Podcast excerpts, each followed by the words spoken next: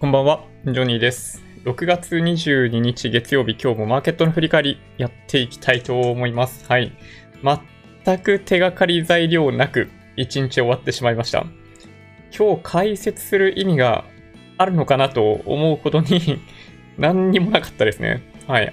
商いも薄いですし、まあ毎週月曜日いつも薄めなんですよ。まあ、アメリカが、アメリカとか、まあヨーロッパ、まあまあもうそうなんですけど、まだ寝てるじゃないですか。月曜日が始まっていないので、実質的に。毎週月曜日は、まあ細商いということになっているんですが、まあ今日は本当に商い細いどころのレベルじゃないですね。まあでもそれぐらいのレベルかな。はい。ちょっと言い過ぎたかも。今日は、えー、出来高がこれ右上に書いてあるんですけど、きゅうおくさんぜんろっぴゃくにじゅういちまんかぶということで、だいぶ減りましたね。はい。売買代金がいっちょうろくせんごひゃくさんじゅうきゅうおくえんということで、前、ここいっかげつぐらいと比べるといっちょうえんぐらい少ないですね。平均するとね。はい。で全体としては値上がり銘柄数きゅうひゃくじゅうさん、値下がり銘柄数せんひゃくごじゅう、変わらずひゃくさんめいがらということになっておりまして、まあ、どっちが優勢ということのほどでもないという感じでしょうか。日経平均とトピックスはいずれも下落していて、日経平均がマイナス れいてんいちはちパーセント、トピックスがマイナス れいてんにさんパーセント ということになってます。あまり見どころがないといえばないんですが、まあ、無理やり理由を挙げるとしたらこのみっつですね。はい。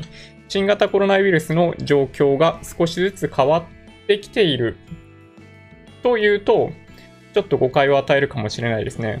変わってくるということを期待していたんですが、ずっと変わっていないということに若干マーケットが落胆しているというのが実際かなと思います。一番左に書いてますけど、まあ例えば米国内の新規感染者数、全然減ってないですね。はい。あのー、収束してきている地域もあるんですが、拡大している地域もある。まあ拡大している地域というのはだいにはっていうよりかはだいいっぱですね。なので、まあブラジルがっていうお話も結構あるんですけど、まあ今アメリカとブラジルがちょっとやばいですね、状況としてはね。はい。だいにはではないかなと思います。で、にばんめ、真ん中に書いてあるやつですね。だいには警戒って書いてありますけど、えっと国内に関しては、まあややその煽りを受けてだいには警戒ということになっているかなと思います。で、まあ、このイラストやのイメージにある通りなんですけど、えっと、まあ、基本的には、あの、新型コロナウイルス関連銘柄が、まあ、よく上げている。で、影響を最も受けやすい銘柄群が下げているということですね。中外製薬が、まあ、今日は上位にも入っていましたけど、時価総額ベースで見ても、まあ、ソニーを超えるみたいな報道が一部でされてました。あとは、下げが目立ったところでは、まあ、リクーンクーンとかですね。はい。リクーンくん、まあ、例えばその ジェイアール とかそういう企業ですね。はい。があんまり良くなかったというのが今日の動きになります。で、さんばんめ。まあ、理由がないことを理由にしてしまうのもどうかと思ったんですが、様子見と書いているんですけども、米国先物が、あの、まあ、時間外取引という形で、えー、日本の営業時間に動いてるわけですけど、まあ、それに合わせて上がったり下がったりっていうのが、まあ、今日の動きでした。で、日銀の イーティーエフ 買いもなかったということで、まあ、本当に商いも何もないって感じですね。はい。まあ、逆に言うと今日ぐらい商いが細いところで、まあ、日銀買っても良かったんじゃないかなって僕はちょっと思いますけどね。おそらく、この商いが多いとか少ないとか、そういった理由で取引するしないっていう判断に至らないんでしょうね、きっとね。はい。まあ、というのが今日のマーケットざっくりとした、あの、解説ということになります。はい。よんぷんしか経ってませんけど、はい。一応話さなければいけないことは全てお話ししてしまいました。うん。土屋さん、えー、今日もいいねでおこんばんは。こんばんは。いつもありがとうございます。ガンサガンサさん、体調いかがですか？今日も楽しみですが、無理せずにお願いします。あの、本当ね、ご心配おかけしました。なんか週末によく体調を崩しやすいというのがね、はい。まあ僕よくあるんですけど、なんでしょうね、難しいんだよな。あのー、仕事があるということで、まあ体内時計がしっかりする平日の方がどちらかというと元気なんですよね。はい。まあ困ったもんだなと思いますけど、まあ、別にワークホリックっていうわけじゃないんですが、はい。仕事を、まあね、いいですよ。好きなんだけど、まあそれ以上に、まあ YouTube やってるのも好きなんで、本当はね、まあ、週末も元気でいたいんですが、はい。まあ、規則正しく健康的な生活を送っていきたいなと思っています。柴弓さん、こんばんは。お待ちしてました。ありがとうございます。お待たせしました。えー、オールファインさん、こんばんは。ヒーローお願いします。サマーボーズ風、ポチッ。ありがとうございます。サマーボーズ、僕もね、好きなんですよね。細田守監督の映画大好きで、まあ、先日お話ししたかもしれないですけど、時をかける少女。細田守監督のアニメーション映画ね、を、えー、Apple ティーブイ 上で購入しました。めちゃめちゃ面白いですね。はい。サマーウォーズと、狼子供の雨と雪と、時をかける少女のさん択で実は悩んで、時をかける少女買ったんですよね。はい。マシューさんこんばんは、えー。今日もよろしくお願いします。の積み立てを停止して、その分 エスアンドピー を増額しました。全世界は、しばらく伸び悩むかなと判断。うーん、なるほどね。まあ、全世界っていうのは、まあ、平均なので、まあ、そこがベースラインなんですよね。はい。だからそこよりも高いパフォーマンスを狙うとしたら、やっぱり分散するレベルっていうのをちょっと下げないといけない。どこかの地域、どこかの国にフォーカスするというやり方になってくるんですよね。なんかね、そう、あの、最終的に、まあ、コンサバに行くから、全世界株式みたいな感じで捉えられてる方もいらっしゃいますけど、まあ、僕の考えでは、あの、ベースラインですね。べ、なんか、いわゆるベンチマークだと思います。その、自分が エスアンドピーごひゃく とか エムエスシーアイ 国債に投資をしているということによって、全世界投資よりも高いパフォーマンスが出てないとダメですね、基本的にはね。全世界投資しときゃよかったじゃんという結論になってしまうんだとしたら、ご自身のポートフォリオを見直さなければいけないということですね。はい。これでもね、意外と難しいですよ。うん。はい。久留米さん、えー、北部九州、晴天です。ああ、そうなんですね。いいですね。東京は今日結構荒れててですね、さっき、あの、お買い物に、スーパーに行ってたんですけど、すごい風吹いてましたね。まあ、ところどころで終始風が吹いているという感じではなかったんですけど、結構強い風吹いていて、そう、もう傘とか、もう こ, こ, こういう感じ体を覆い隠すように傘を差さなければいけないような状態になってました。はい。柴弓さん、来た、白お帽子。お帽子、はい、今日は被ってます。うん、アルファタウリキャップですね。はい、どうでしょうか。これなんかね、あのー、あんまり エフワンエフワン していなくって、普段使いもできるんで僕はすごい気に入ってます。はい。来週、来週末って言った方がいいか。来週末から エフワン 開催されるので、いよいよですね。はい。アンさんこんばんは。こんばんは。えー、帽子かっこいいですね。ありがとうございます。大好きですからね。うん。はい。ミックさん、今日もポチッとこんばんは。ありがとうございます。こんばんは。えー、スタジオドッグランさん、こんばんは。えー、ハルさん、こんばんは。えー、今日は仕事はないし、雨だし、暇な一日でした。あー、そうだったんですね。リラックス。大事ですよね。はい。なんかね、そう、たまに何もない日があった方がいいのかなとか思うこともあるんですよね。うん。なんか考える時間って確保しないと、意外と考えることをしないので、僕の場合。そうなんですよね。意識的に何も予定を入れず考えるということをするようにしてたりします。はい。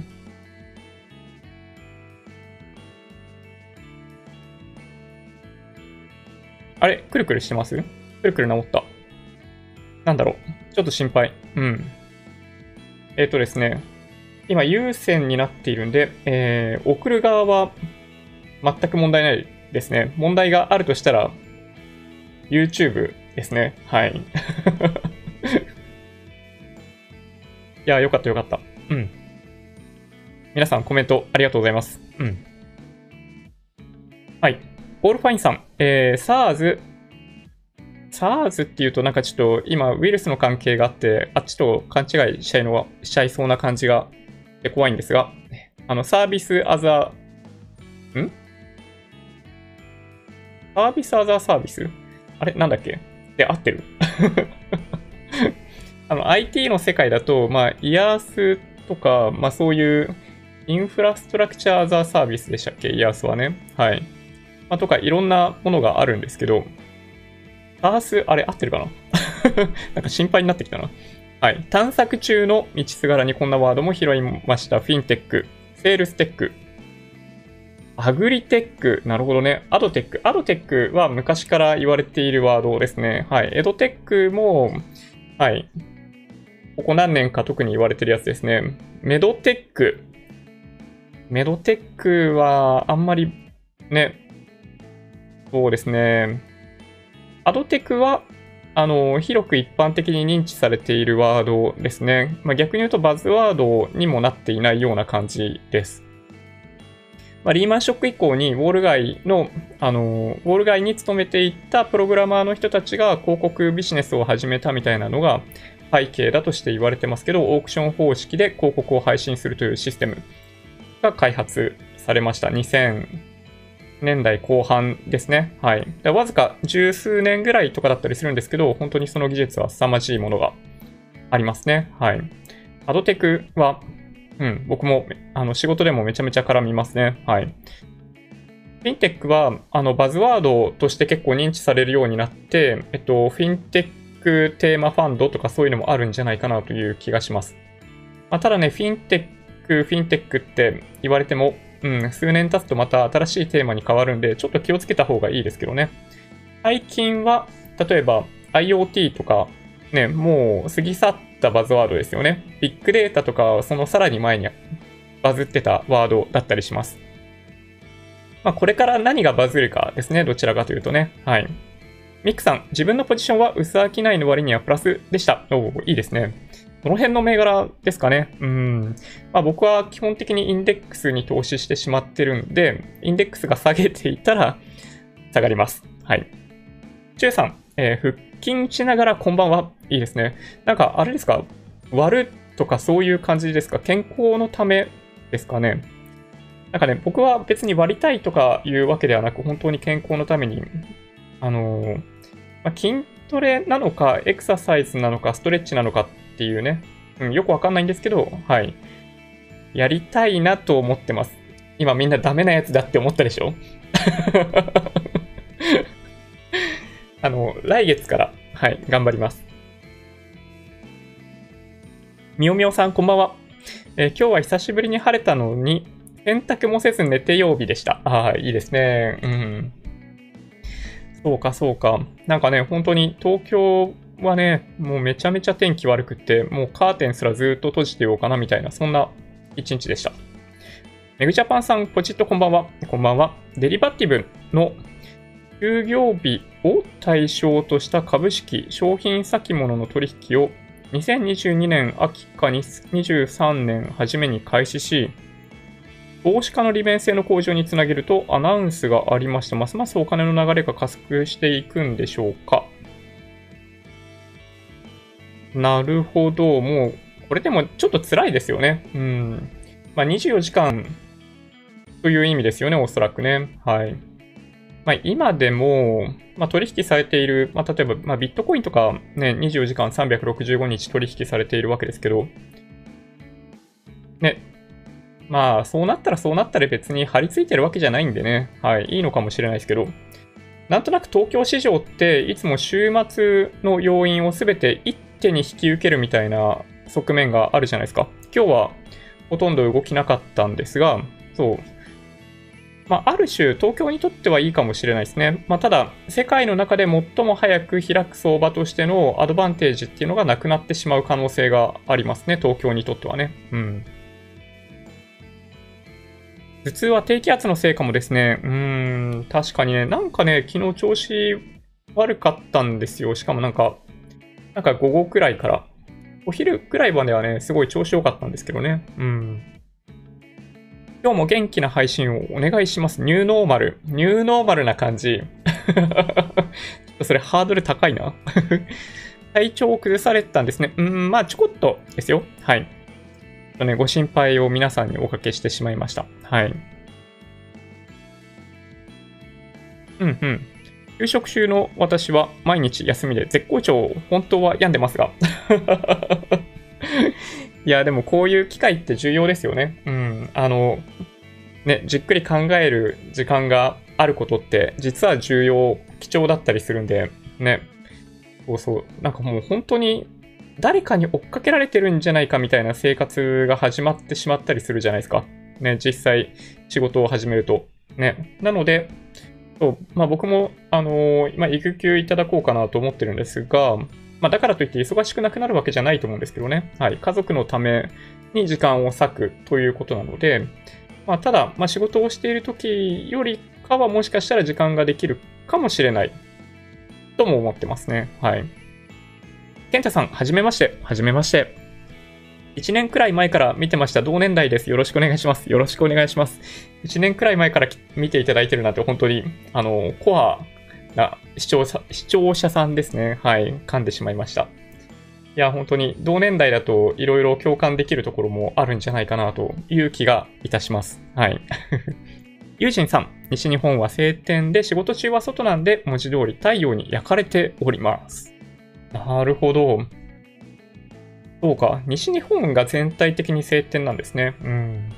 まあ僕とかも本当ね、太陽の元に出る機会ほとんどなくなってるんで、どんどんどんどん肌が白くなってってしまってますね。はい。足の白さとかがね、本当やばいですね。なんかね、昔は、あのレッドブル、レッドブルのエアレースが、まあ、大体ろくがつの頭ぐらいにあったりしたんで、まあ、この時期、まあ、それを見に行って、まあ、ちょっと日に焼けるみたいなのが例年だったんですけど、そう、終わっちゃったんでね、はい。ちょっと残念。と、と、父ちゃんちひろですさん。こんばんは。こんばんは。生りんごさん、えー、こんばんはの連呼、株ドットコム証券を連想する。あ、そういうことなんかあるのかな気になる。はい。ひまわりそらさん、こんばんは。突然ですが、はい。iPad 買ったけど、ノートしか使っていません。ジョニーさんは iPad はどんな風に日常を使いしてますか？まあ、iPad 使ってないんですが、実はね、はい。えっと、持っていた時に何に使っていたかというと、えっと、まあ、会社のノートパソコン代わりに、えー、iPad、iPad Pro ですね、当時ね。を持ち運んでいたということですかね。もう、まあだから、まあパソコン代わりでしたね。そういう意味でいくとね。うん。いや、ちょっとね、悩ましかったですよ。パソコンも持ってるし、iPad も持ってるし、みたいな感じで、まあ、結構重量としては結構ヘビーだったかなという気がしますね。iPad は、今、まあ妻がなんか、えっと、なんだ、ただの、ただの iPad って言うと変だな。あの、プロとかそういうんじゃなくて、普通の iPad を持って使ってくれてるんですけど、まあ、純粋に、なんだろうな。まあ、ノートパソコン代わりみたいな感じですかね。うん。カジュアルに使うための道具みたいな感じですね。まあ、あとはなんかね、Netflix とか YouTube とか、めっちゃ見てるっぽいですよ。そう、なんかね、はい。楽だと思います。うん、パソコンよりも楽だし、スマホよりも見やすいし、みたいな感じですね。うん。みーたくさん、こんばんは。えー、はい、竹蔵 X さん、こんばんはかなみーたくさん、ソフトウェアアザーサービスか。ああ、そっかそっか。よかったよかった。あ、ありがとうございます。はい。あっかさんもありがとうございます。エイチアール テックもあります。そうですね、確かに。あれですよね、あのー、ワークデーとかが結構世界的には、ね、利用されたりするかな。なんかいくつかあるんですよね。コンカーとかワークデーとか、そういう エイチアール 系の、あのー、ソフトウェアアザーサービスがありますね。もう自分のところに総務とか人事とか置くな、置かなくってもいいんじゃないかみたいな感じに、まあ、一部では言われたりしますね。はい。北さん、そろそろ日経にばん底へ。うーん、ちょっとね、この後どうなっていくのかがね、わかんないですけど、まあ、商いが細くなってきましたよね。えっと、そうですね、ちょっと待ってください。えー、ちょっとね、チャートを見てみましょうか。こ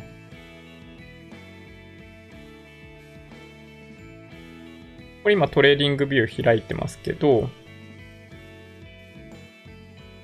これ日経平均ですね。はい。まあ、これにじゅうごにち移動平均線みたいなところが、まあ、多少意識されてるのかどうなのかみたいな感じなんですが、えっと、ただね、高値ちょっとずつ切り下げているような感じに見えなくもないので、あんまり楽観視はできないかなという気がします。今ちょうどいつか移動平均線ぐらいのところにいて、えっと、まあ、もしかしたら、あの、調整をするかもしれないですね。はい。調整するレンジは本当にそういう意味でいくと、まあ、予想しにくいので、まあ、ちょっとね、なんとも言えないんですが、まあそうですね。まあ、プラスマイナスにシグマぐらいの、まあ、レンジっていうのは想像した方がいいんじゃないかなという気がします。多分ですけど、にまんよんせんえんからこのにまんえんぐらいの間が、えっと、マイナスにからプラスにシグマのレンジになってるんじゃないかなという気がしますね。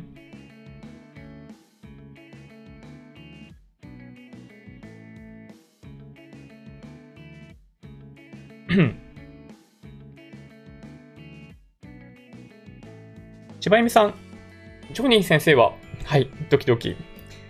中国に投資されていますか？先進国投資信託買ってたら十分ですか？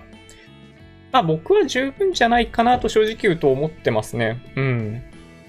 なんでかっていうと、過去の、あのー、期待利回り、違うな、実績、実績の平均、年間の利回りで見ると、確かに過去さんじゅうねんかんとかですよ。で見ると、新興国の方がちょこっとだけ高いんですよ。先進国より。だいたい世界で平均すると、えっと、まあだいたい ろくパーセント ぐらい。で、新興国がまあ ななパーセント ぐらい。で、日本とかはもうちょっと低いみたいな感じなんですね。全体として。で、アメリカはもうちょっと高かったりとかするんですけど、まあ、まあでもアメリカも、まあちょっとね、どれぐらいの期間で見るか次第なんですよ。あの、じゅうねんかんとかで見ると、アメリカの期待利回りってすごい高くなっちゃうんですけど、さんじゅうねんかんとかで見ると、えっと、まあ大体 ろくパーセント ぐらいだったかな。なんかね、日本は30年間とかで見ると、逆に、えっと、利回り、平均利回りが、あの、全然低い。めちゃめちゃ低いんですよ。なので、まあどの期間で、その、利回りを計算するかっていうのは難しいんですが、新興国はまあおおよそ全世界と同じぐらいかちょっとだけパフォーマンスが高い感じなんですね。過去の実績ですよ。これからどうなるか、まあ、誰もわかんないんで過去の数字しかお話ししないですけど、で一方でリスクっていう観点でいくと、全世界がまあだいたいまあプラマイ じゅうはちパーセント ぐらいであるのに対して新興国ってプラマイ にじゅっパーセント ぐらいの水準なんですよ。なので、まあ、入れてもいいですし、外してもいいんじゃないかなと思うレベルですね。なんでかっていうと、基本的に僕たちのポートフォリオで、まあ、ポートフォリオを組む上で気にしているのって、できるだけリスクは下げる。で、できるだけ期待利回りを上げるっていう形でポートフォリオを組むことになるので、この全世界っていうのがだいたい、まあ、ご、ろくパーセント の利回りで、リスクがだいたい じゅうはちパーセント ということだったりすると、ま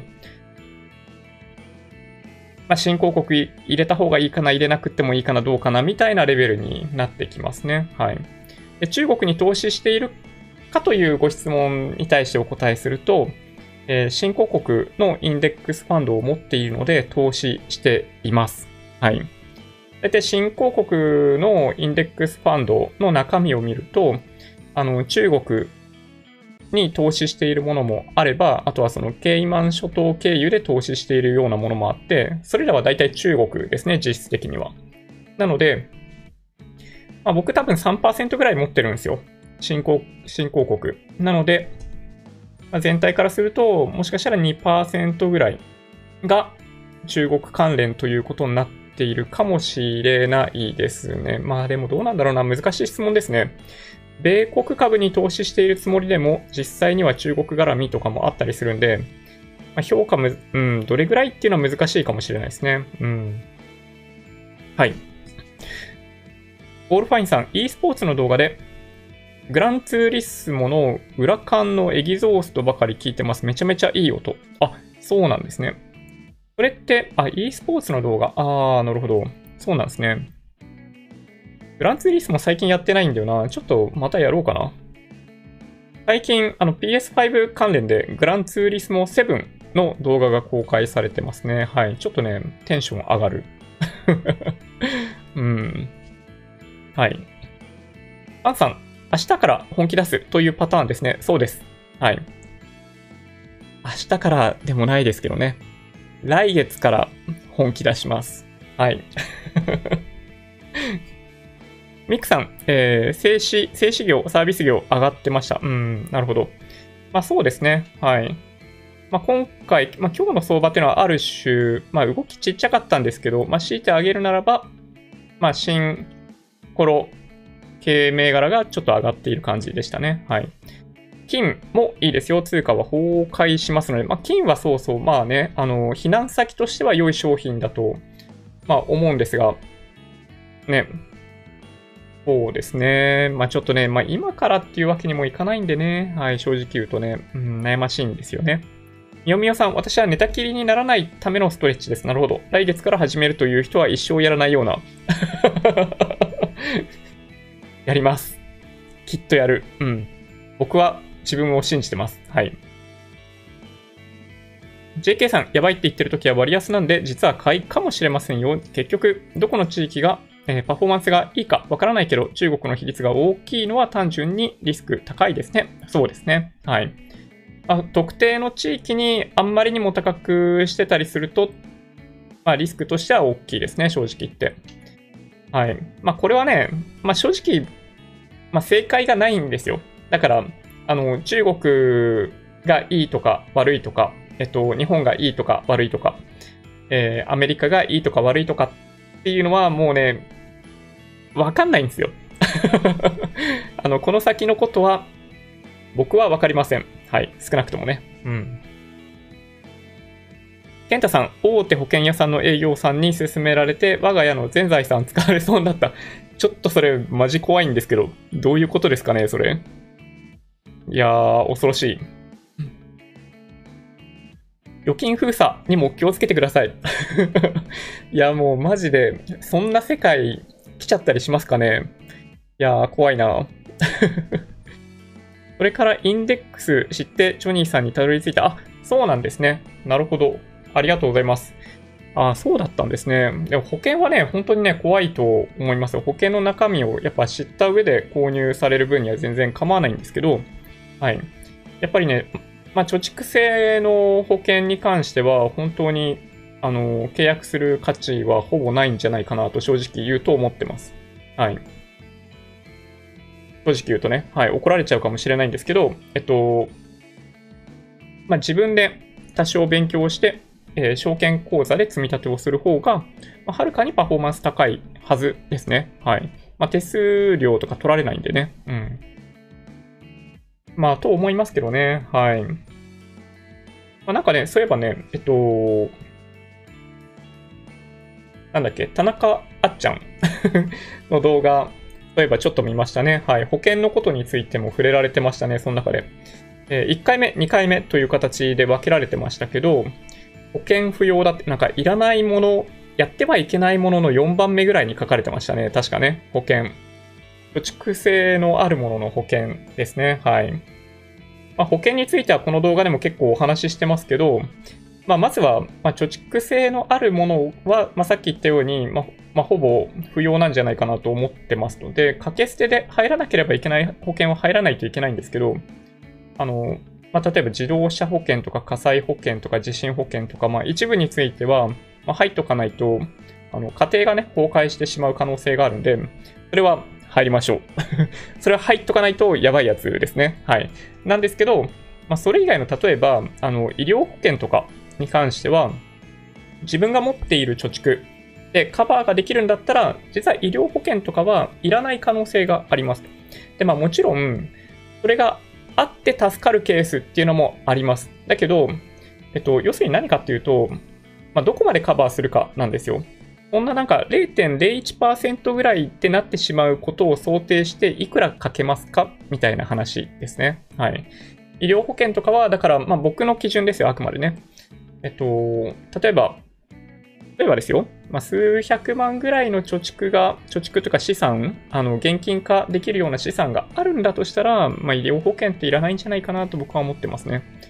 高額療養費制度だったり、医療費控除っていうなんかそのふたつ主な制度があるんですけど、その、なんだ、普通、まあ、会社員とかで、まあ、デフォルトで受けられる制度が、まあ、今言ったように医療費控除と高額療養費制度ふたつあるんですけど、まあ、大体これでね、大丈夫ですよ。ほとんどの人は。なので、うん。あの、まあ、医療保険とか、ある程度貯蓄とか資産がある方は不要かなと思います。で、生命保険に関しても一人暮らしで、あの、誰かを守らなければいけないという人がいない場合、そういった家族がいない場合は、そんな保険は僕は多分いらないと思ってます。先日もなんかね、ちょっと、えー、そうですね、先日も友人にちょっとね、保険のご相談されたんですけど、なんか保険入ろうかなと思ってるっていう話をされて、で、でだだ誰が受け取るのその保険って聞いたらそう、まあ、なかなかね、うん、そういうのはないということだったんで、なんだろう、渡さなければいけない人はいないということだったんで、まあ、だったら入んなくてもいいんじゃないかなっていうね、お話をちょこっとだけしてました。うん。いや、保険はね、結構熱いですよ、これ、喋り始めるとね。うん。いや、そういう意味では、この準保険料、付加保険料を、中身を公開してくれたライフネットは、やっぱ革命だったと思いますね。はい。そうですね。はい。たぬきたぬきさん、こんばんは。私も頭痛持ちで大変です。お大事になさってください。あ、そうなんですね。偏頭痛、いつもあるような感じですか。それ、結構辛いですよね、きっとね。あ、僕はね、普段ないんですよ。普段ない分、頭痛があると、もうなんかね、あ、もうダメだってなっちゃうんですよ。はい。それぐらい、頭痛があるとね、本当に辛いですね。うん。あるさん。明日やれることは今日しないが、口癖の友人は今地面を這いつくばってます。でも、え、腰痛の時に助けてくれたんで、ホルモン焼きをおごってあげたい。なるほど。明日やれることは今日しない。今日やるなは、えっと、僕もね、記憶があって、これ確かね、えっと、まあ、その方オリジナルで言われている方かもしれないし、もしかしたら友人ってその方かもしれないんですけど、えっと、まあ、にちゃん、まあ、今にちゃんじゃないですけど、の、あの、ひろゆきさんが言ってた言葉として僕は認識してますね。はい。明日やれることは今日やるな。うん。いや、本当にね、あ、そうだな。と思います。思うんだけどね、僕は性格的にやや難しいですね。うん。気になってることはもう全部やりきってしまいたいタイプ。はい。ともさん、こんばんは。今日は雨で眠かったです。やっぱり気候の影響を受けてるのかな。ミックさん、しちがつによんじゅういっさいになります。おー、同い年、同級生ですね。はい。ベトナム株がいいです。それ工場の移転とかですかね、もしかしてね。うん。アブ太郎チャンネルさん、こんばんは。こんばんは。じゅうまん来たら大豆取引して稼ごう。おー。なんかね、そう、コモディティ、そういうものをね、そう、取引されてる方、すごいですね。うん。いやー、穀物とかは本当ね、あの、み、ほ、ほとんど見たこともないですね。はい。ね。結構知らない部分多いですよ。うん。なるほど、なるほど。あ、みよみよさんもしちがつ誕生日なんですね。うん。マシューさん、全世界イコールベースライン。的確な解説勉強になります。参考になります。ありがとうございます。えっと、まあ、これね、あの、よく言ってる話なんですけど、なんか個別株系の、おすすめとかされてる YouTuber さんとかいらっしゃる、い、いらっしゃったりしますけど、ベースラインはその全世界株式とかの投資信託ですね。その買った時よりも売った時が高かったかどうかではなく、その全世界株式とか エスアンドピーごひゃく と比べた時に、その銘柄がそれよりも高いパフォーマンスを示してたら勝ち。それよりも低いパフォーマンスだったらプラスだったとしても負けです。正直言って。これ、これね、よく勘違いされてる方がいらっしゃるんじゃないかなと思うんですよ。そういうチャンネル見てる方だけの話なんですけどね。はい。なんかね、最近、そう、その、そうだ、田中ちゃんの動画とか見てて、ちょっと心配になったことがあるんですよ。まあ、あくまで初心者向けで、あの、あっちゃんもその本の中身を読んで、まあ、それをまあ要約して話しているだけという感じなんで、まあ、経験があるわけではないというのはもちろんあるんですけど、まあ、内容としてはまあ深くないんですよ。まあ、簡単に言うとね、一言で言うと内容として本当にあの浅い内容なんですけど、えっとまあ、その内容の動画を見てなんかすごいすごいですねみたいな感じでコメント書いてる人すごいいるんですけど、まあ、もしかしたらなんかそういうメンバーなのかもしれないですけど、なんかね、下手するとあんまりそういうのになんかすごいですねってリアクションしている人たち、なんかリスト化されるとなんか高値で売られる可能性あるんじゃないかなという気がするんで、ちょっとなんか気をつけた方がいいんじゃないってちょっと思いましたね。うん。なんかわかります?なんかその情報商材とかに反応しやすい人たちの可能性が高いと思われる可能性がある。そういうなんかあっちゃんの動画とかで、うわ、すげえやべえみたいな感じでリア、リアクションしている人たちのリストって、なんか高値でなんか売買されかねないような気がするんですよね。これなんかあの、前澤さんのなんだっけ、ひゃくまんえんお年玉とかの件でもね、言われてましたよね。あれでリツイートしている人たちのリストって、まあ、結構高値で売れんじゃねえかっていうね。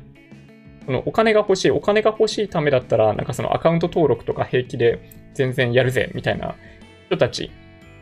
で、まあ、その中には、さらにその中にはですよ。その人たちがみんなっていうわけじゃない、ないんだけど、その人たちの中には、もしかしたら、なんかそういった形で情報商材があったら飛びついてしまう。みたいな人が、まあ、含まれてる可能性がある。てか、なんか全体と比べると、その確率高いんじゃないかなという気がするんですよね。なので、これちょっとね、気をつけた方がいいんじゃないかなと思っちゃいました。余計なお世話かもしれないですけどね。はい。まあ、あの、とっかかりとしては良い動画だと思うんで、あの、なんだろう、ああいう動画どんどん出してくれると嬉しいなと思うんですけど、ちょっとやっぱりね、あの、内容としては物足りないので、なんかぜひ、ね、こういうチャンネルまで足運んでくれると嬉しいんですけどね、本当はね。うん。ね、そうですね。ね、にばん底ね、来るかもしれないですよね。ちょっとね、本当にね、わかんないですね。うん。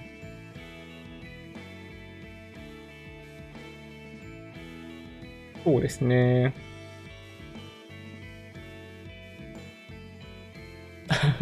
ヒートテックエイチアール テック確かにそんな感じしますね。なんかユニクロなんか聞きました。あのユニクロ東京って有楽町に新しくできたらしくて、なんかすごい大きい大きい旗艦店ができたみたいですね。まだ一般公開されていないらしいんですけど、僕のチャンネルでもたまに紹介させていただいていたあの エムビー さんが動画出してました。うん、あの人やっぱ、あの分野語らせたらすごいですね。なんかあの動画見た後に、すごいユニクロでお買い物しそうになる僕。いやもう完全に持ってかれてますね。はい。いやー本当に怖い。うん。はい。そうですね。これなんてお名前呼んだらいいかな。セラス、セラスローニさん。うん。沈黙は金、上抜けする。ああ、しますかね。なるほど。こっから株売らんとやばいかも。なるほどな。株安、金高。うん。藤田さん、えー、こんばんわんこそば。こんばんわんこそば。えー、シンコロアプリ、一部で細かい挙動についてめっちゃ叩かれて、た、叩かれていて、作った人ボランティアなのにかわいそう。そうですね。日本の批判文化や過剰品質への期待とかなんとかならんもんすかね。うん。まあ、これね、僕もよく思いますね。なんか、なんだろうな。日本人特有なのかどうかちょっとわかんないですよ。海外でどういう風に見られてるかわかんないですけど、なんかね、批判的なコメントをする人の方が頭良さそうに見えてる感じ。これね、僕、あの好きじゃないんですよ。なんかよくわかんないんですけど、あの、否定的なコメントをちょっとなんか斜めからすると、なんか一瞬頭良さそうに見えるみたいなね。っていうのがね、そう僕、あんま好きじゃないんですよね。でもね、多いですよね、そういう人ね。うん。いやー、そうなんですよ。なんとかなんないですかね。そういう人たちがあんまりいない世界で、あの、まあ、仕事とかねしたいなとかよく思ったりしますけどね。うん。まあでもこのチャンネルの批判とかもそう、なんかたまにねコメントとかいただいたりしますけどね。うん。まあ批判コメントなんでも何でもあのウェルカムというスタンスです。基本的にね。はい。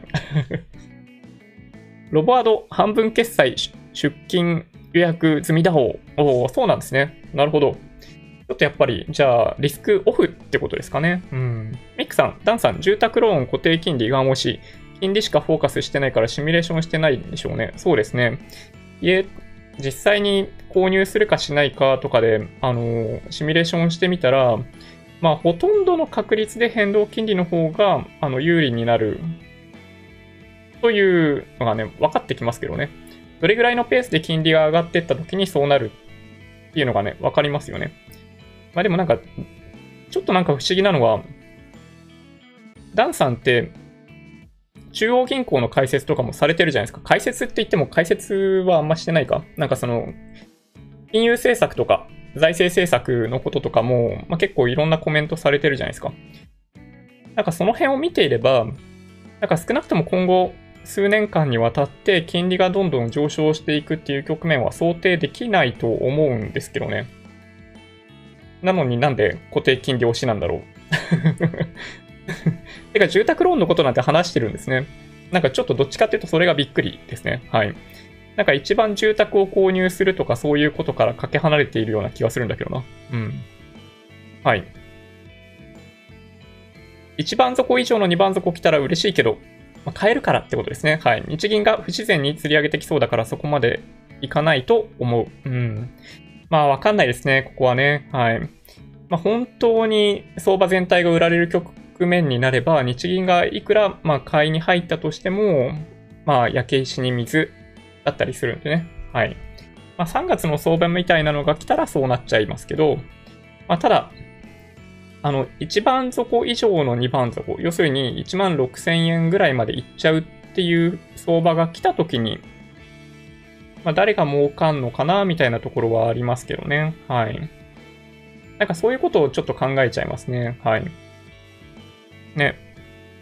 いや、本当にね、まあわかんないですね。こればっかりはね。ジョニーさんの家庭、共働きですか？に馬力だと貯金。ああ。まあ、そうっちゃそうですけど、あのー、共働きですね。はい。もともと共働きなんですけど、あのー、まあ、妻は産休に入ってます。うん。そんな感じ。まあ、基本共働きですね。うん。そうですね。ね、こんばんはんこそばいいですよね。うん。ちょっとお腹がまた空いてきたよ。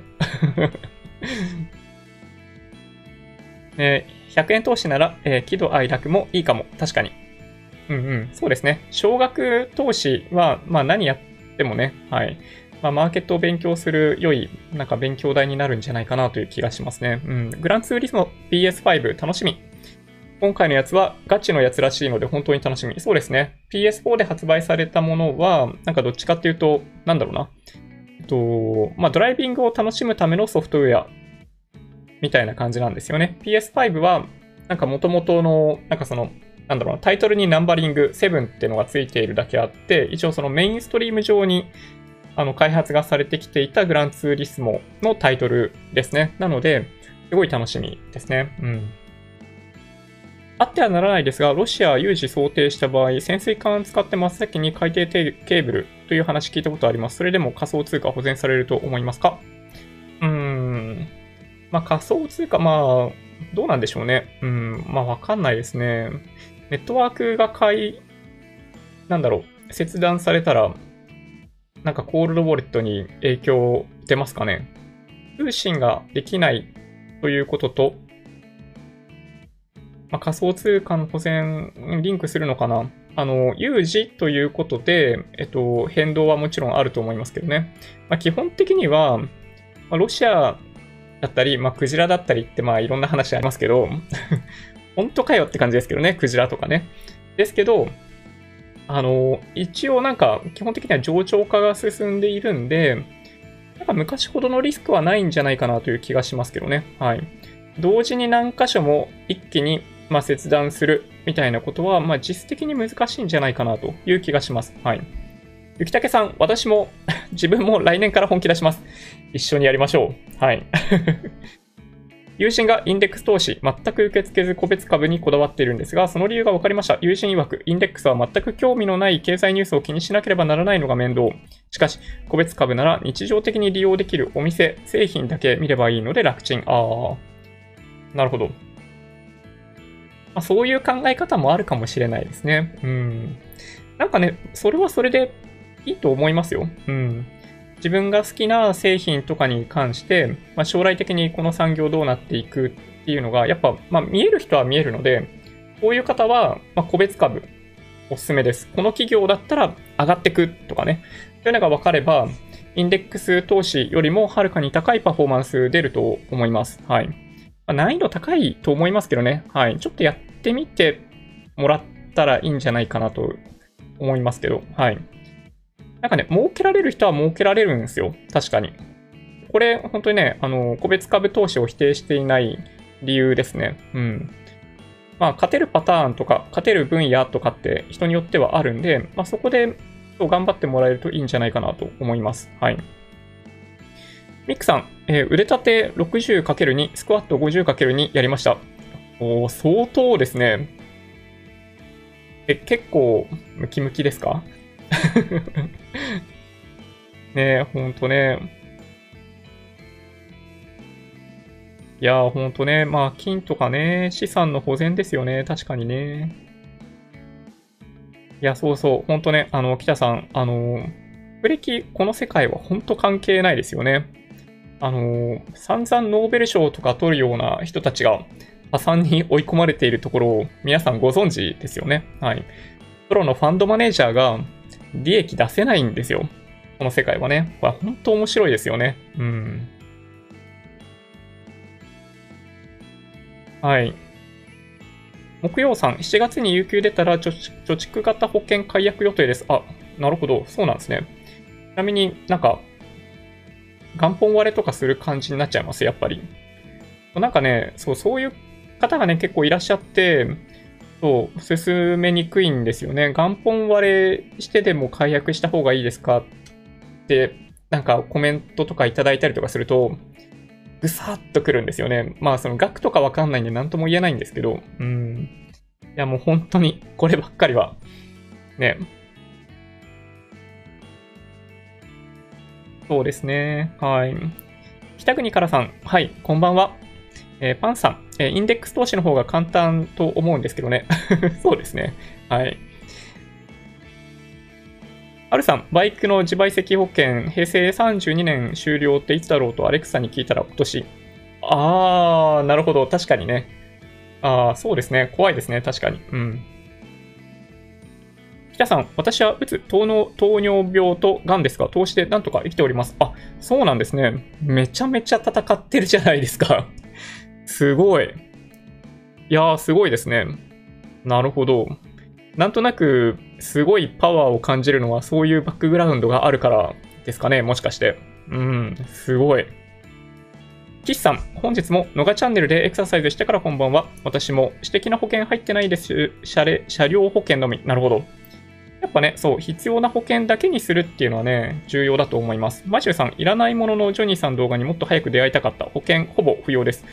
なんかね、実際に入っていらっしゃる方たち、ね、多いと思うんですけど、払った金額と、えっと、もらった金額、ちょっとね、うん、あの、調べてみてもらうといいんじゃないかなという気がします。うん。はい。はるさん、保険屋は若いうちに入らないと年取ると保険料高くなって後悔するとか脅すんですよね。そうそう、僕もね、脅された記憶あります。はい。だけど、いつ入ってもお得とか損とかないんですよ。あれ、長期間にわたって支払いをすると、そのだんだん、要するに、いちねんいちねんで、えっと、掛け捨てでいくと、保険料って死亡率が高くなっていくんで、上がっていくんですよ。あの、にじゅう代で死ぬ人なんてほとんどいないじゃないですか。なんだけど、さんじゅう代、よんじゅう代、ごじゅう代、ろくじゅう代、ななじゅう代、はちじゅう代ってなっていくと、あの、死亡率ってどんどん上がっていくんで、えっと、保険料って掛け捨てだと上がっていくんですよね。で、掛け捨てでずっと上がっていくと、まあ、こういう風に上がっていっちゃうんだけど、えっと、要するに、あの、長期間の契約すると、まあ、それ、嫌ったくなるんですよね。単なる平準化されるんで、安いように見えるということですね。はい。いや、もう本当に、あれはですね、罠ですね。うん。いや、本当に、今日できることは明日でもできるもあります。いいですね。はい。パンさん、やり残したことがあると気になって眠れない。そうそう、僕もね、あの、まあ、今もちょっとそういう気がありますね。はい。昔は完全にこれでした。うん。全部やりきってから帰んないと気になるとかね。まあ、もしくは早く会社行って、始業時間までにやりきるみたいな生活を一時期ずっとやってました。うん。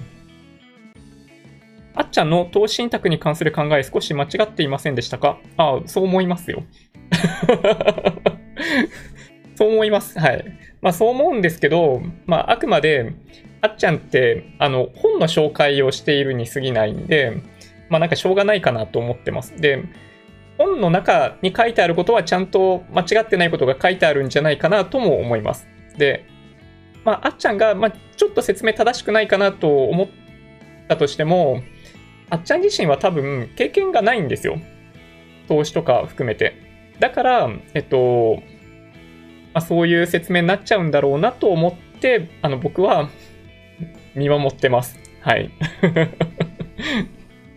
はい。まあ、きっかけになったら、まあ、嬉しいかなって感じですね。あれを鵜呑みにされちゃうとちょっと辛い。あっちゃんも本を紹介している感じじゃないですか。だから、あっちゃんの動画見て、即行動とか取るようだと本当に困るんですけど、あっちゃんの動画見て、本を読むとかね、別の人の動画を見るっていうことにつながったら、嬉しいなと思ってます。はい。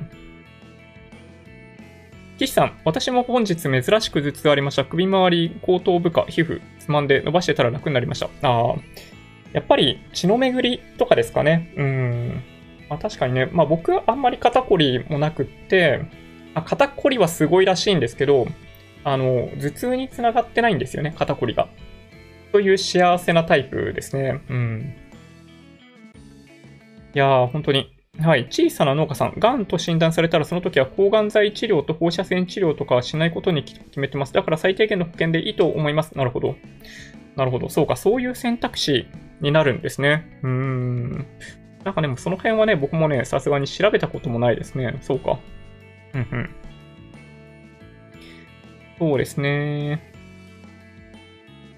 ちょっとね、えっと、時間が気になるので、あの、せっかくなんで今日作った資料をお見せしてもいいですかね。あ、見せなくてもいいんですよ。あの、まあ、見せても大して皆さんにメリットないかもしれないんだけど、いくつかね、はい、ご紹介したいと思ってます。無料でプログラミング教室ということで、これなんて読むのかわかんないですけど、なんかフォーティーツーっていう、えっと、まあ、サービスが出てました。で、なんかよくわかんないけど、フランス発の養成機関ですね。で、学費これ無料なんですよ。なんかどういうスキームになってるのかちょっとわかんないですね。援助を受けてるのかもしれないです。で、じゅうはっさい以上なら誰でも選考を受けられるということで、あの、すぐに誰でもその受講できるっていうわけではないんですけど、選考を受けて受かればって感じですね。C 言語から様々な言語。カリキュラムは豊富な感じでした。見た感じね。で、なんでこれ、なんだろうな。まあ、無料だったりとか、なんか今回こういう風に始まったりしてんのかなって思ったんですけど、なんかどうもね、えっと、理事、代表を務めている方が、えっと、ディーエムエム の方でしたね。はい。なので、なんか、一生懸命やってくれてるのかなと思ったんですよね。これかな？違う。これダイソンだ。はい。これね、あの、フォーティーツー東京っていうのかな？ちょっと何て読むのかわかんない。なんでよんじゅうになんだろう。わかんないけど、うん。日本初上陸学費無料にじゅうよじかんさんびゃくろくじゅうごにちオープン。教師なし。フランス初エンジニア養成なんちゃらみたいな感じで始まっていて、まあ、受講者同士で刺激をしながら、まあ、プログラミングの教室、なんだろう、勉強するみたいな感じですね。はい。で、さっきお話ししたように、あのー、まあ、C から始まって、まあ、いろんな分野の勉強が一応できるように準備がされているらしいです。なんかね、その、マシンラーニングとか、えっと、そういうものも含む、まあ、ユニックスとか、あの、コラボレイティブ、あの、ディベロップメントみたいな、なんかそういうやつね、とか、まあなんだろうな、ディービー データ、まあこれデータストアのことですね、ケービーエス とかもそういうのも入ってるんだと思うんですけど、まあそういうのも含めて、なんか勉強できるようになっているらしいので、まあ何が言いたいかというと、まあどこから勉強していいのかわかんないっていう方、ね、結構いらっしゃると思うんですよ。で、僕も、あの、基本的にこういう講座をお勧めしないんですね。あの、まあ有料だったりするんで、ウェブ上に大体必要な情報は置いてあるんで、そんなわざわざお金払ってまで勉強しなくても勉強できるというのがその理由なんですけど、そう、まあ、今回無料でみたいなお話があるんで、もしよろしければちょっとね確認していただけるといいかも。あの東京なのでちょっと東京以外の地域にお住まいの方はちょっと難しいかもしれないんですけどね。で、にこめ、怖いなと思いました。選手村のマンション、はい、まあ当たり前っちゃ当たり前ですけど、オリンピックが延期されてしまった関係で、えっと、入居できるタイミングもいちねん延期ということになったようですね。はい、にせんにじゅうさんねんさんがつに、えー、予定していたらしいです。その入居時期ですね。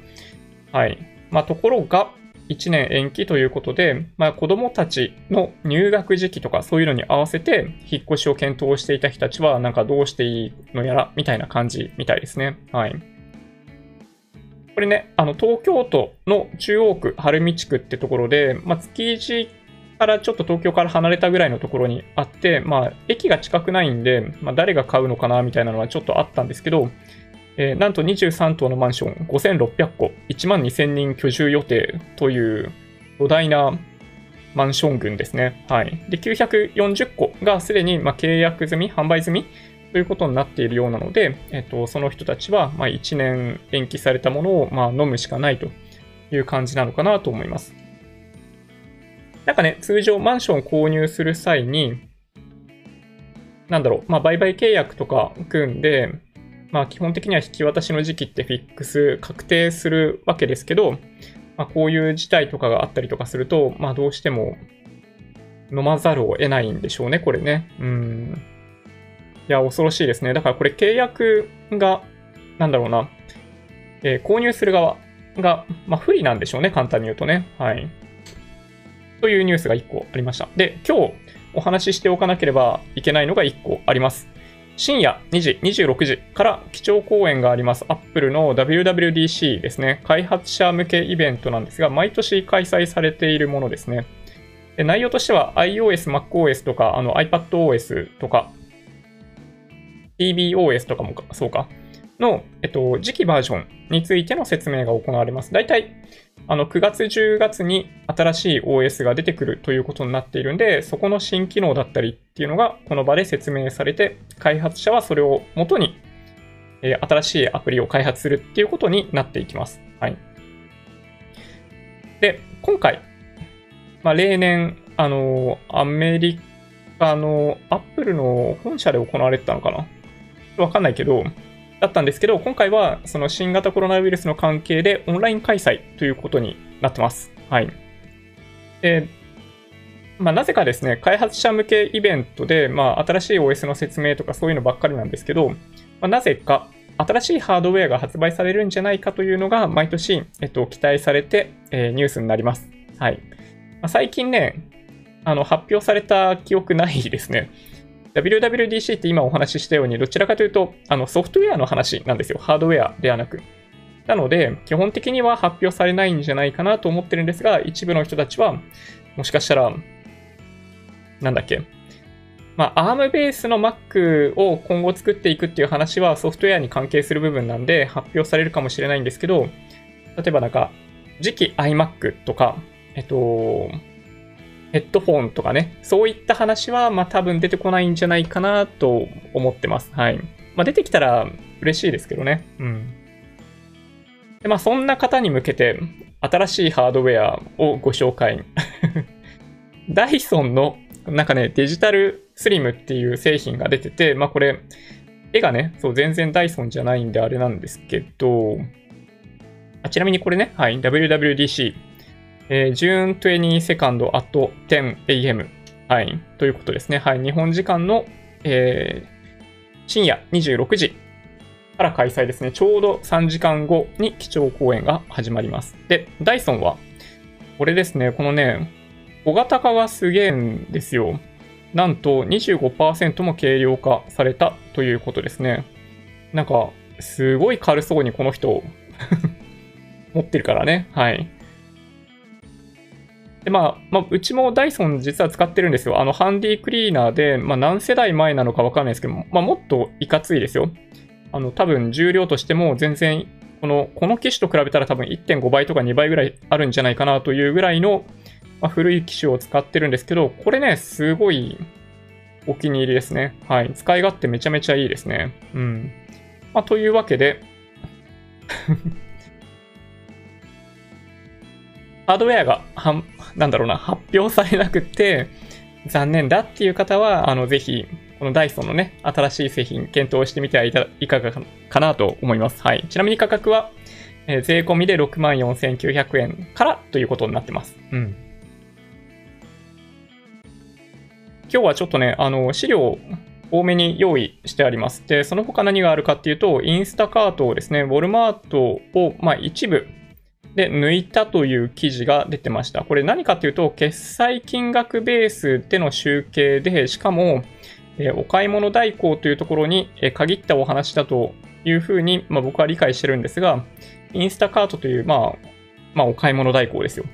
のサービスがあるんですが、まあ、これ、一部で、えー、ウォルマート抜いたみたいな感じの、えー、ニュースが出てますね。はい。まあ、あくまで、お買い物代行部分ですよ。うん。何度も言いますけどね。はい。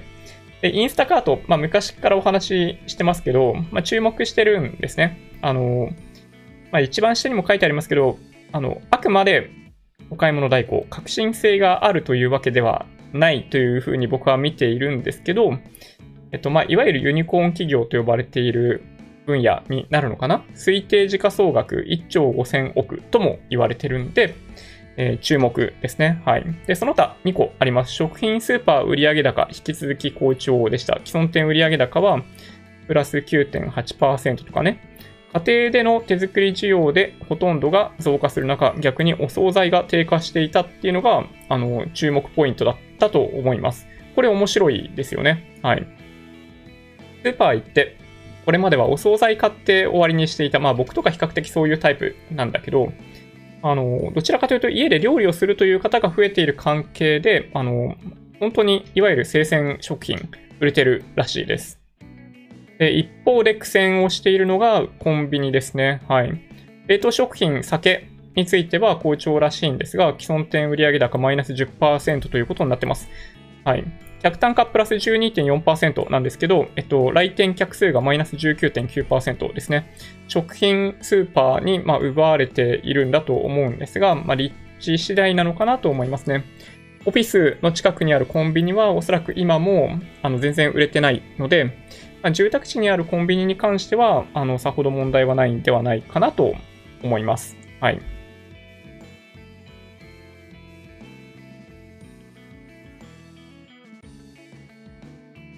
よいしょ。うん。ちょっとね、あのー、コメントを全然読めてないんですけど、はい。そうですね。えー、っと、だいぶちょっと飛ばしてもいいですかね。ごめんなさい。はい。中田さん、中田ちゃんかな。結構、恥ずかしいですね、それね。僕、な、なんて言ってた？田中って言ってた？田中さん？中田さん、中田さん、はい。いや、申し訳ない。うん。いや、名前間違えるとか、ほんと最低だよね。いやー、ほんとに。いやー、難しいですね、これね。はい。生命保険考えますね。えー、脳出血やって、たくさん保険金もらったけど、保険入ってなかったら、もうじゅうねん早く投資を始められていたと思います。ああ、なるほど。悩ましいですね。うん。まあでも本当にね、えっと、まあ、まあちょっとね、言い方ひどいかもしれないんですけど、よく言われてるのは、なんか、不幸の宝くじみたいな感じに、まあだから言われちゃうんですよね。うん。いや、本当に悩ましいですね。まあ、いくら健康に気を使っていたとしても、例えばその交通事故とか、まあ、癌とか、えっと、脳出血みたいなものって、えっと、まあ、ほとんど事故みたいなもので、うん、健康的な生活を送ってても、まあ、防げないとき防げないので、まあ、難しいですね。はい。だから入っといた方が、まあ、良かったっていうケースもあれ、あれば、まあ、うん。まあ、難しいです。あくまで僕がお話しているのは、お話ししているのは、総論としてどうかっていう話ですね。各論でどうこうってなっちゃうと、もちろんいろんなケースあるんで、そこは、なので、考えるしかないですね。はい。あっちゃん、インチキ臭い。まあ、あっちゃんはね、そう、あくまで、あの、本を読みました。で、その内容はこうでしたっていうのを動画でお話ししている感じなので、うん。まあ、そういう風に考えて見ていただくと、ああ、そういうことかって感じですね。はい。情報詳細手を出さない。本当に、これね、本当に気をつけてくださいね。うん。あの、多分皆さん大丈夫だと思うんですけど、周りにいらっしゃるかもしれないんで、気をつけましょうね。うん。なんか結構ね、気がつかないうちに、そういうのに足を突っ込んじゃうっていうこともあり得るので、いや、本当に、なんかさ、利回り、例えばそのなんか ごじゅっパーセント とか言われたらもう絶対嘘だなって思うじゃないですか。だけど、なんか利回り ごパーセント とかさ、なんかそんぐらいの、なんかよくわかんない、なんかありえそうなレートとかで言われると、なんかそういうもんかなとかね、思っちゃったりするじゃないですか。そう、だからね、気をつけましょうね、ほんとね。うん。はい。ともさん、そうですね。浅く話している感じで勘違いしそう。田中、田中あっちゃん。中田あっちゃん。ごめんなさいね、ほんとね。あの、はい。申し訳ない。うん。だいに波の半年前に暴落来そう。そうですね。はい。株ってすごいですよね。先行性があると言われていて、まあ大体さんかげつから半年ぐらい先行すると言われてますね。うん。まあ、実は先行性がある、未来を読めるように思われがちなんですけど、まあ、株価って別にあの未来が見えているわけではないんですよ。あのいくつかのそういったニュース、例えばなんかだいに波が来そうだっていうニュースを見つけて株価が下がる。で、実際にそれが数字として現れるのは数ヶ月後だったりするんですよね。で、業績に反映されるのは数ヶ月から半年後だったりするんで、なんか株価って未来が見えているんじゃないかなという感じがするんですけど、あのさんかげつ、半年先の業績を織り込むように株価っていうのは形成されるので、あの未来が見えているように見えるだけですね。はい。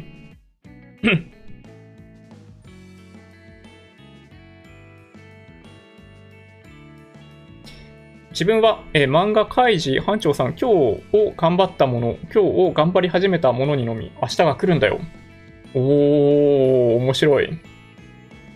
なるほど。まあでもね、これ、なんだっけ、先日、あの、ホリエモンが言っていた、コネクティングドッツ勘違いしないでね、っていうことと、なんか、近い感じがします。スティーブ・ジョブズがスタンフォード大学でお話ししていた内容なんですけど、そのコネクティングドッツってね、えー、まああのスピーチあってからもうね、ものすごい多くの方になんかなんだろうな、あのスピーチ取り上げられてるわけですけど、今目の前にあることを一生懸命やりなさいですね。未来のことは誰も予測できないんだから、あくまで過去を振り返って、その点と点、今頑張ってる何かで過去頑張ってた何かっていうのがつながる。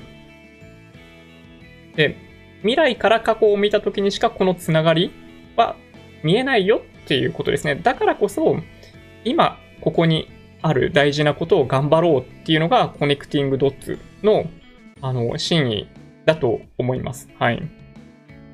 宇治茶漬けさん、こんばんは。うん。北さん、友達ふたりしかおらん。性格悪いから。いやいや、そのふたり。いらっしゃるじゃないですか。はい。まあ僕もね、本当に、なんだろう。まあでもね、本当ね、数じゃないなとか思うんですけど、あんまり僕もね、友達作るの得意じゃないんですよ。まあ作ろうと思って作るもんじゃないんだと思うんですけど、ね。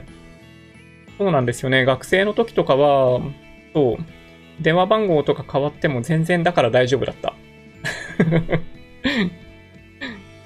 岸さん、えー、明日やろうはバカ野郎って後輩が自分を鼓舞してました。おー、なるほど。インデックス投資じゃ物足りないから、コアサテライト戦略を取るのがいいかもですね。そうそう、あの、そうだと思いますね。はい。やっぱり、まあ、ベースラインとしてのインデックス投資で、そこからどういうふうに踏み越えていくかっていうのが、まあいいんじゃないかなと思いますね。はい。小さな農家さん、すいません、田中さん、はい、中田さん、はい、申し訳ないです、本当に。動画、すべて見ています。学生の頃、えー、あっちゃんの動画を見ていたら、学校の先生目指したと思います。歴史の勉強がすごくしたくなりました。ああ、確かに。あのね、あっちゃんの動画、自分が知らない分野のことを見ると、めっちゃ面白いですよ。そう、これね、本当に思いますね。うん。いや、僕も本当に、うん、なんかね、西洋の歴史とかそういうことを話、お話しされていたのを見て面白いなって、すごい思いました。うん。阪神タイガースファン、アンチがファン。なんだろう。そろそろ銀行も バ, バタバタ潰れそう。えー、そうなの？マネ専も固定金利進めてます。先が読めないのに自殺行為。まあ、先が読めないから、まあ、だから、なんだろうな、固定金利でもいいんですよ。その、フィックスできるんで、まあ、それがメリットだと思います。ただ、その代わり、えっと、低金利が続くんだとしたら、支払い総額がどうしても固定の方が高くなる確率が高いというだけですね。はい。なんか、だから、あの、まあ、マネセンさんは、まあ、どこを守りたくって、どこで攻めるのかっていうのが、まあ、ちょっとわかりにくい感じしますよね。うん。がんになったら重量子線とかの先進医療を受けたいです。ただの興味本位。自己負担さんびゃくまんえんクラス。おお、すごいですね。保険入っとかないとできない。いやー、治療費って高いんですね。だからね、そういうあの病気とかになっちゃうと。そうか、私も興味あります。なので先端医療の保険に入ってます。ああ、なるほどね。海底ケーブル切断されて世界中の通信が麻痺したとしてもマイニングは止まりませんし、台帳は保全されるんで仮想通貨が終わることはないと思います。なんとなくね、そう、僕もそんな気はしますね。まあ、ただ価格はものすごい上下すると思いますよ。うん。あの、結局流動性がなくなってくると、あの、まあ、何でもそうですけどね。株でも何でもそうですね。リーマンショックの時に、あの、一番恐ろしかったのはこれです。流動性が一気に下がったことですね。はい。うんうん、ああ、木曜さん、元本割れします。でもよんまんえんくらいなので大丈夫。ああ、そうなんですね。まあ、長期的に見たときに、うん、あの、取り返せるぐらいの内容であれば、はい、ってことですね。うん。いやー、なるほど。食品の消費税 じゅっパーセント になっちゃう。え、そうなんですか？え、そうなの？え、低減税率どこ行っちゃうの？どうなんだろう、気になる。うん。あっちゃんの動画見て投資始めて大損する人結構出てくる気がします。うん、なんかね、僕もそんな気がしますね。なんかね、まあ、本の紹介してるだけなんですよね。だからね、やっぱりね。うん。前は、あの、まあ、山崎さんの昔の本とか紹介された時は、国債とかすごいおすすめしてたりね。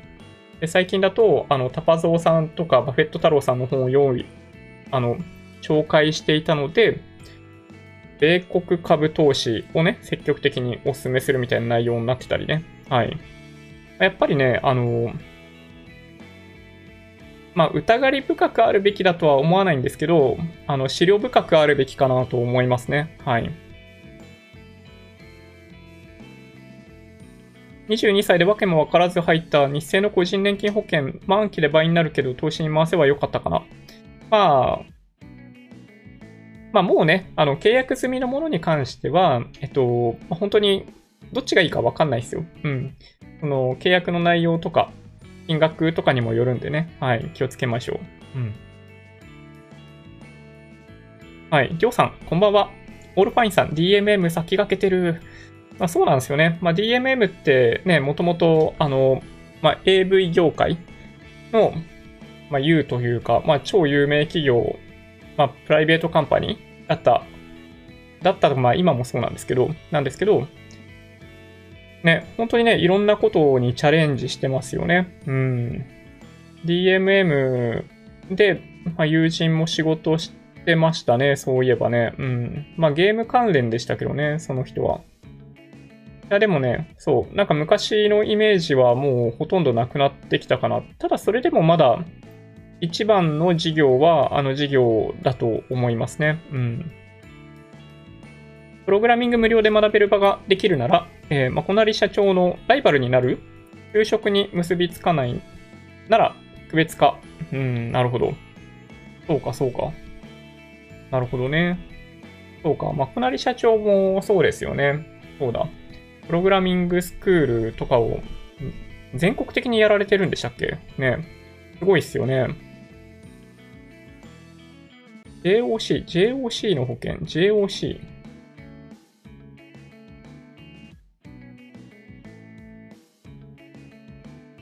あ、そのマンションのお話ですね。ああ、なるほどね。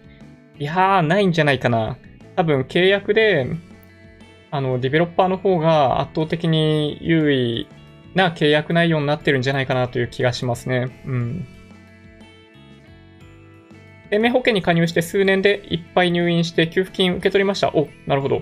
最終的に人工透析になって、えー、これ、小、小、小何社ですか？ちょっと待って。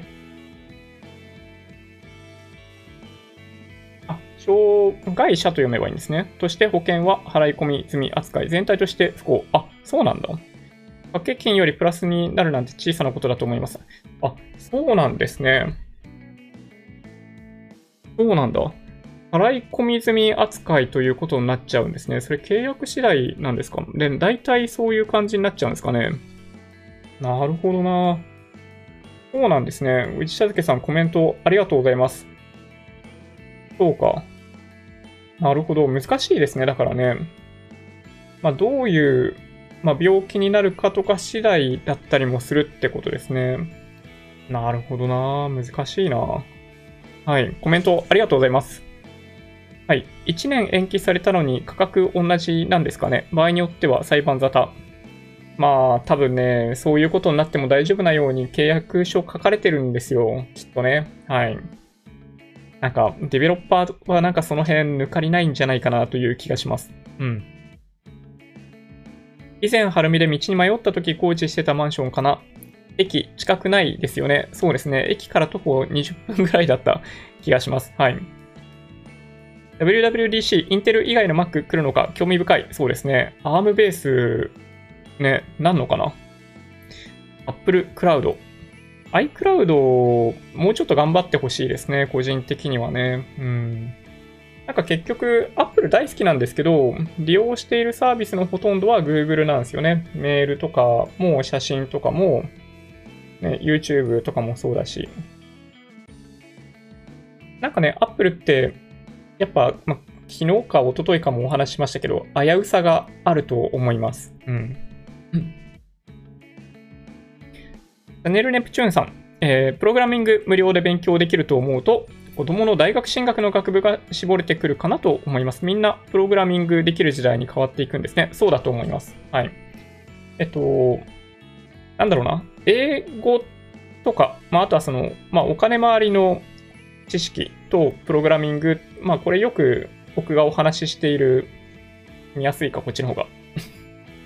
みっつのスキルですね。はい。これ、いつでもどこでも利用価値があるものなので、まあ、基礎学習としてできるようになっといた方がいいということですね。特にこれからあの社会に出る人たちは、まあ、これができるのとできないとで、やっぱ多く、大きく違うかなと思います。どの業界に行ってもこれ必要だと思いますけどね。あ、もちろん程度があります。はい。ほとんど必要ないようなところもあると思うんですけど、あの営業職をやる方であっても、その事務作業の何かみたいなものの一部分を自分自身で自動化するとか、そういうのができたりするんで、やっぱね、一応学んでおいた方がいいと思います。はい。俺は営業だから関係ねえ。っていう方も、いや、いらっしゃると思うんですよ。で、まあ、それはそれでいい、いいと思うんですけど、あの、まあ、多少できた方がいいかなというところですね。はい。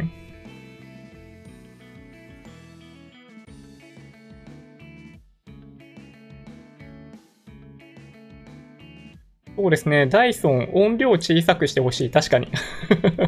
確かに。あの音すごいですね。うん。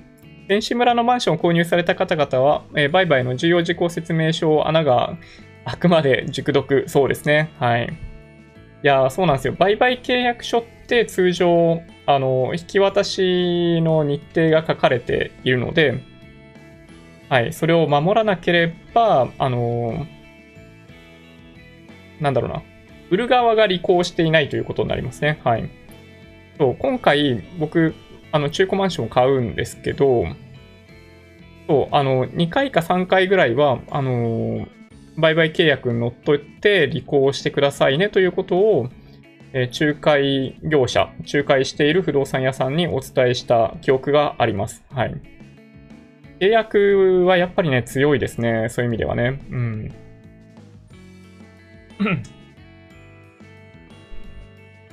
ちょっとお水をいただきます。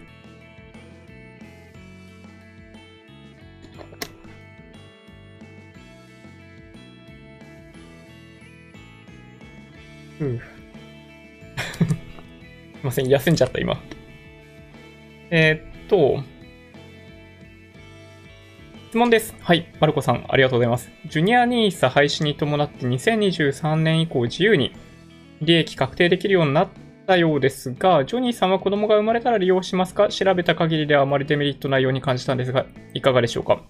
えー、っとですね、新規で開設できないように残念ながらなるので、えっと、利用しないできないですね。はい。ちょっと残念な気がします。なんか代わりとなるような制度ができてほしいなとちょっと思いますけどね。はい。ダイソンいいですね。ジャパネットで にまんきゅうせんはっぴゃくえんで売り出してから買います。こんな値段で買えることあるの？ダイソン。めちゃ安い。正直に場所取られたくないから、えー、ルンバの購入考えてる。えっとですね、ルンバ意外と難しいですね。取り扱い注意になりますね。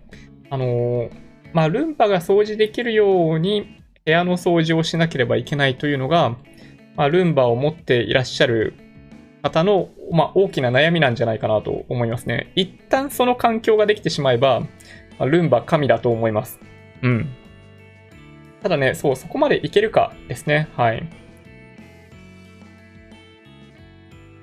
ね、あ、いいですね。ルンバオンリーで生活、いいですね。うん。質問お願いします。はい。ジョニーさんは投資比率の管理、資産状況など、Excel 等で管理されていますか？えー、してません。はい。資産全体を見通すときには、えー、いわゆるマネフォ、マネーフォワードを利用してます。えー、資産の状況を確認するときは各証券会社のアプリだったりサービスを利用して確認している感じです。はい。なので、まあ、Excel とかで管理はしてないですね。えっと、どちらかというと、まあ、例えば、まあ、マンションの話したと思うんですけど、中古マンションを買うってなったときに、えっと、まあ、お金借りるって話になるじゃないですか。あの、住宅ローン借り、借りるんですけど、あの、フルで借りるんですけどね。あの、借金王ですよ。あの、中田あっちゃんの動画で言うと、あの、借金しちゃダメって話でしたけど、まあ、僕は、僕は全力で借金します。はい。で、なんでそれを全力で借金することにしたかというのは、やっぱり、えー、Excel 上で試算して、えー、大丈夫そうか。どうかっていうのをチェックできたからですね。なので、普段は使わないんですけど、Excel とか使ってシミュレーションやったりとかっていうことを普段は使わないんですが、何か特定のなんか事象があったとき、なんか新しく大きな買い物をしないといけないという、まあ今回はケースだったんですけど、その時に、えー、シミュレーションをするために Excel を使って、今後数十年にわたってどうなるか、みたいなのは計算して出します。はい。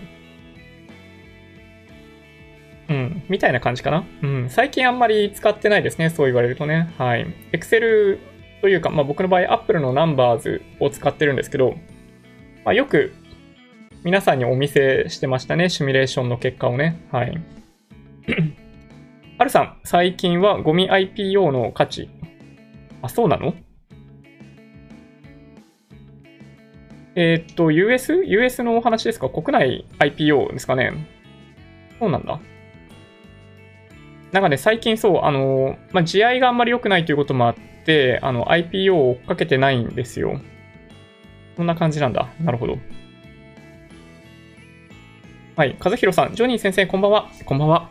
生命保険って入った方がいいですか？僕はまだ死なないし、死にたくないんですがあの、和弘さん自身が、あの、まあ、もし万が一死んでしまったとき、亡くなってしまったときに、困る方、生きていけなくなってしまう方がいらっしゃるんだったら、生命保険入った方がいいと思います。これめちゃめちゃシンプルですね。はい。うん。で、まあ、いわゆる、なんだっけ、定期、定期保険っていうんだっけ、えっと、あの、死んだら、えっと、いくら保証しますとか、なんかそういったタイプの生命保険を掛け捨てで、まあ、必要であれば入るということになってくるかなと思いますね。はい。例えば、なんか結婚して奥さんがいて、まあ、専業主婦だったりとかするとかね、まあ、子供がいてとか、で、まだちっちゃいとかだったりすると、まあ、成人して家出ていくまでに子供のだ、子供の場合大体せんまんえんぐらいお金かかるとかそういうのもあったりするんで、まあ、そういうのをベースに今の貯蓄資産から見たときに、まあ、必要な額を保険で補うっていうのが、まあ、よくある生命保険の活用方法ですね。はい。まあ、自分が受け取るわけじゃないんでね。はい。生命保険に関しては。あの、自分が大切にしている方を思い描いていただけるといいんじゃないかなと思います。うん。マサイさん、ポチッとこにねちワンダフル。こにねちワンダフル。ともさん、えー、中田さん。ああ、そうそうそうそうそう。本当にすいません。田中さんなんて言って本当にね、申し訳ないです。はい。ペイペイさん、マンション買っちゃおうかな。うんうん。あの、少なくとも金利、今めちゃめちゃ安いんで、なんだろうな。まあ、僕の場合、今投資している資金を取り崩さなくても、まあ、全力で借金するからなんですけど、あの、投資はそのままに、マンションの購入を住宅ローンで実現することができるので、中古マンションを最終的に購入することにしました。で、今お話ししたように、まあ、ずっと低金利が続くわけではないと思うんですけど、まあ、今って れいてんごパーセント 以下なんですよ。れいてんごパーセント 以下、この辺としようか。なんだけど、えっと、マーケットの途中でお話ししていたように、利回りって、まあ、ごパーセント とかあるわけですよ。だとすると、えっと、借金をしない理由の方がどっちかというとないですね。この借りる調達コストに比べて、運用の利回りってこんぐらいの位置にあるんで、これが実現できているんだったら、あの、借金大丈夫なんですよ。あの、中田あっちゃんの動画に足りないのはこういう説明ですね。まあ、これって難しいんで、ちょっと簡単に理解できない、あの、これから投資始めようかどうかみたいな方たちにとっては、ちょっと難しいので、まあ、そういう説明はされていないんじゃないかなと思いますけどね。まあ、そもそもそういう本に載ってないのかもしれないけど、借金全否定だったからね。うん。でもさ、借金全否定しちゃったらだよ。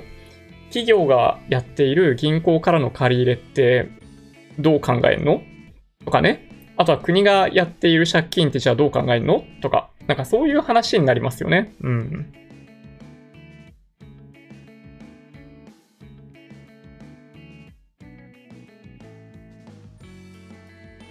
そうですね。はい。あっちゃんの動画スラムダンク興味持って読んだから良い動画いっぱいあるよね。そうそうそうそう。スラムダンクについてもそういえばね、はい、解説してくれていたような気がします。中外製薬株価見てたらいちねんはんでにばい。説明つくんですかね。まあ、株価の説明って、まあ、ある種まあ誰もできないんで、まあ難しいですね。はい。まあ、製薬会社、ああ、そうですね。あの、土屋さんコメントありがとうございます。はい。新薬期待。そうですね。そういうことになるかなと思います。はい。うん。そろそろいい時間ですね。はい。選手村マンション解約とかできないんですか？いやー、わかんないですね。契約次第だと思うんですが、ね、どうなってますかね。気になりますよね。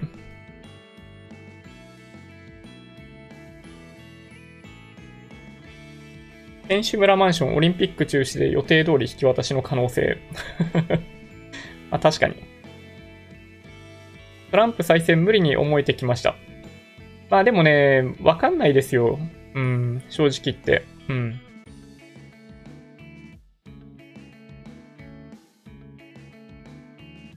そうですね。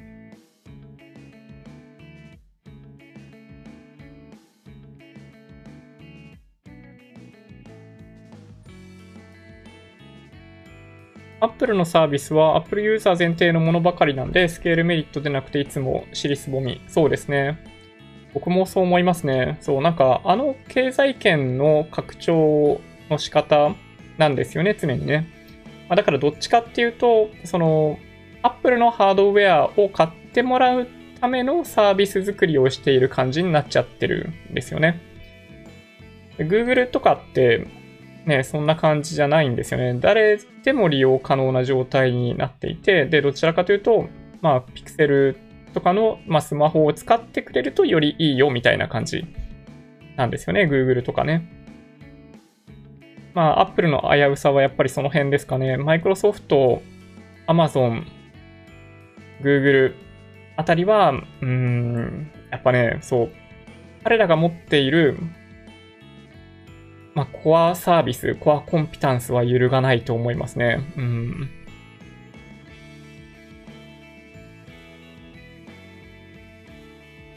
そうですね。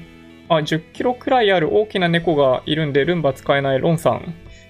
あれ、大型、大型ニャンですか？メインクーンとかそういった猫だと、本当に、ね、じゅっキロぐらいある子も、いるんですよね。うん。まあ、僕ね、大型の猫大好きなんですよ。なんか昔に取り上げたことあるんですけど、ジュンズキッチンっていう、まあ、YouTuber チャンネルがあるんですけど、YouTube のチャンネルがあるんですけど、そこで飼われている、まあ、さんびき飼ってるんですけどね、そのうちのいっぴきはメインクーンですね。巨大。めちゃめちゃ可愛いですね。うん。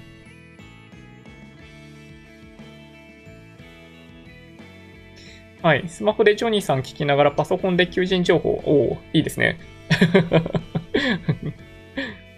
ルンバは猫が乗るもの。あ、乗り物だったのか。なるほどね。そうですね。生命保険は、えー、未亡人が生活、生活費を補えない前提の時代の産物。うん。ですね。子供の養育費、違う。子供の。教育費の貯蓄がない場合以外必要ない。うん。そうですね。だ、もう結構資産がもし皆さんの中にもあるって方いらっしゃると思うんですよ。で、その場合には、あんまりね、生命保険必要ないんじゃないかなと思ってます。はい。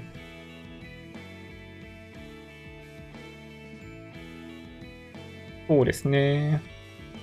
こんな感じかな。ちょっとじゅういちじはん過ぎちゃった。終わりにしなきゃいけない。うん。給与保障保険の方が安い。なるほど。そっか。あれ、それって、なんかその、あれですよね。時間が経つと、だんだん保証額が減っていくようなやつですかね。何年までにもらう予定の給与総額が保証金額になってるみたいなやつですよね。確かね。うん。違ったかな？違ったらごめんね。ねえ、そうか。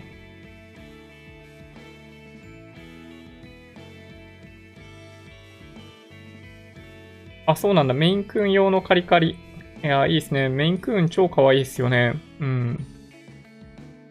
メインクーン超かわいいですよ。いやー、いいですね。はい。じゃあ、そんな感じで今日は終わりにしようかな。うん。まあ、月曜日だしね。はい。また明日火曜日からも皆さん、お仕事ある方はお仕事頑張りましょう。お仕事ない方は、あの、時間を十分に活用して考える時間に費やしていただくのもいいんじゃないでしょうか。うん。Twitter、Instagram のアカウントもあるんで、もしよろしければフォローお願いします。音声だけで大丈夫っていう方は、ポッドキャストもあるので、そちらもサブスクライブお願いします。もし、今回の動画が良かったって方は、高評価ボタンをお願いします。合わせてチャンネル登録していただけると嬉しいです。それではご視聴ありがとうございました。バイバイ。